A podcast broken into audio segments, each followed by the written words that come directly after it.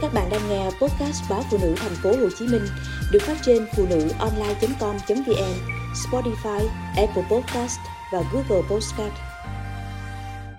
Cảm ơn anh đã chờ bà vợ tiến sĩ trở về.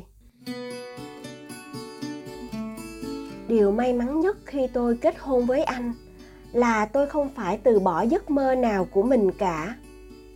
Khi bắt đầu quen anh, tôi vừa tốt nghiệp đại học hơn tôi 10 tuổi nên anh khá chín chắn để kết hôn.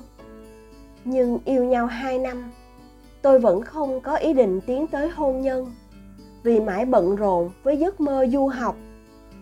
24 tuổi, tôi có học bổng toàn phần đi Hà Lan trong 2 năm. Tôi tự xoay sở chuyện tìm trường, nộp hồ sơ mà chẳng có ai chỉ dẫn nên rất căng thẳng. Gia đình tôi không muốn con gái đi học xa. Mẹ lo, tôi đi luôn không về. Lại kết hôn với thằng mắt xanh mũi lỏ, xí xa xí xô không ai hiểu gì. Suốt thời gian tôi và anh quen nhau, gia đình tôi chưa từng đồng ý mối quan hệ của chúng tôi. Phản ứng của mọi người gây gắt đến nỗi, có những tháng tôi chẳng muốn về nhà. Cho tới khi tôi chuẩn bị đi du học, thì mẹ gọi tôi bảo hoặc là con dứt khoát bỏ bây giờ, hoặc là cưới. Không cưới nó, tức bạn trai tôi, thì phải cưới đứa khác ở việt nam, rồi mới được đi học. Tôi bảo anh, mẹ kêu, cưới em kìa, anh có cưới không? Anh thủng thẳng ừ cưới thì cưới.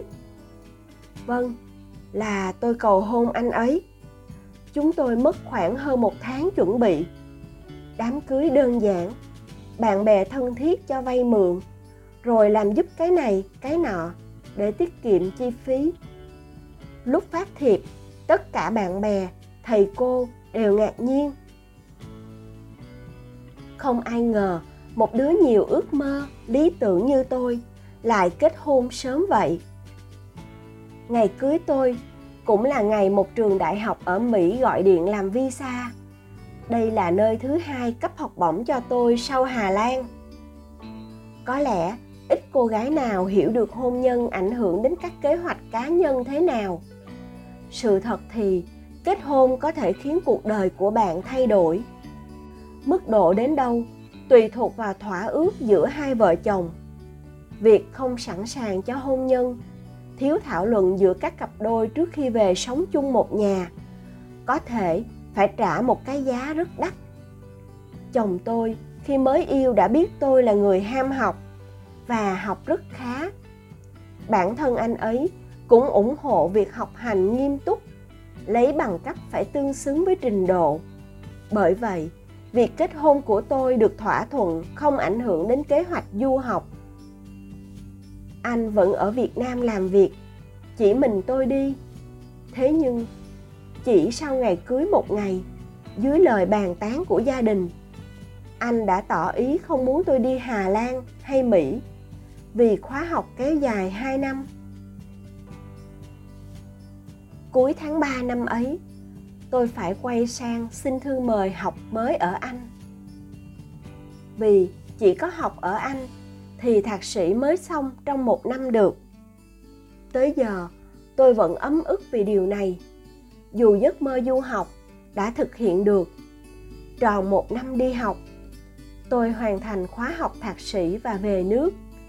Ngày lên máy bay trở về, tôi đã nghĩ vậy là hết những ước mơ bay nhảy của mình kết thúc tại đây. Ngoài du học, tôi còn rất nhiều điều muốn làm. Từng là cán bộ đoàn, hội từ thời học sinh sinh viên, tôi mơ ước được làm việc cho các tổ chức phi chính phủ các dự án xã hội được đi đây đó học hỏi, phát triển bản thân và đóng góp cho cộng đồng. Hồi tốt nghiệp đại học, nếu không vì gia đình khuyên bảo, tôi đã không từ bỏ việc đeo đuổi các công việc ở các tổ chức phi chính phủ. Tôi vẫn nghĩ mình sẽ trở lại vào một thời điểm thích hợp. Sau khi từ anh trở về, tôi cũng chăm chỉ và tập trung với việc làm vợ được 2 năm nhìn bạn bè vi vu học tiến sĩ ở trời Tây, mong muốn được học lại trỗi dậy tôi đi dạy quần quật như cái máy và càng lúc càng thấy chán chính mình khi không có bất cứ sức bật nào về chuyên môn. Cuối năm 2011, tôi được học bổng toàn phần đi Úc. Lấn cấn chuyện gia đình, tôi cân lên, đặt xuống, rồi cứ trì hoãn và bỏ luôn.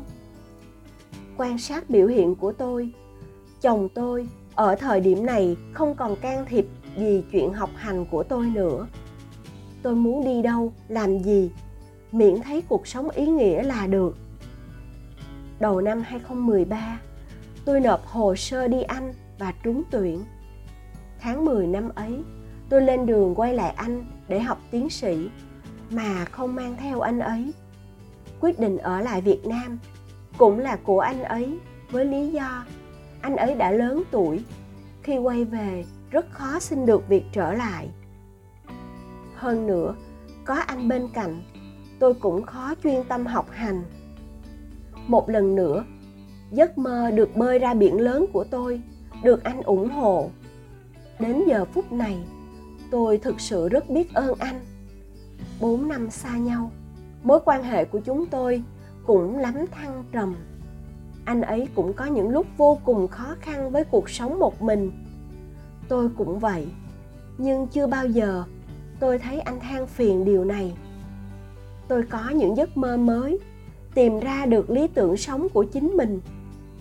Trong thời gian đi học, tôi vẫn sáng lập một quỹ thiện nguyện và điều hành công việc từ xa.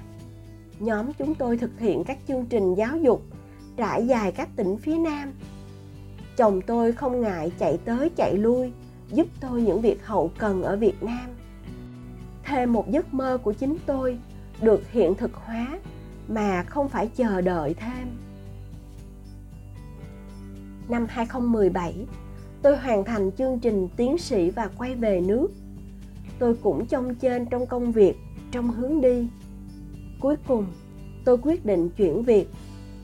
Công việc mới là một thử thách chưa từng có trong kinh nghiệm cũ của tôi. Thực ra, tôi không tự tin lắm vào chính mình.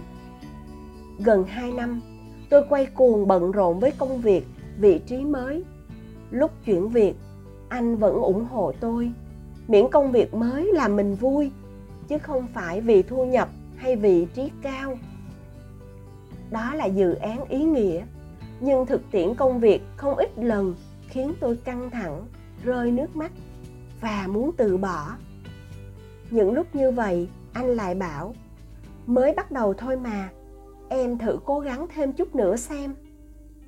Gần đây, do sức khỏe đi xuống, tôi nói với anh, em nghỉ việc một năm, làm vài việc riêng của em, anh nhé, anh phải nuôi em. Anh lại gật đầu ừ em ở nhà dạy anh học là được rồi. 12 năm, điều may mắn nhất khi tôi kết hôn với anh là tôi không phải từ bỏ giấc mơ nào của mình cả. Cảm ơn anh đã luôn chờ đợi.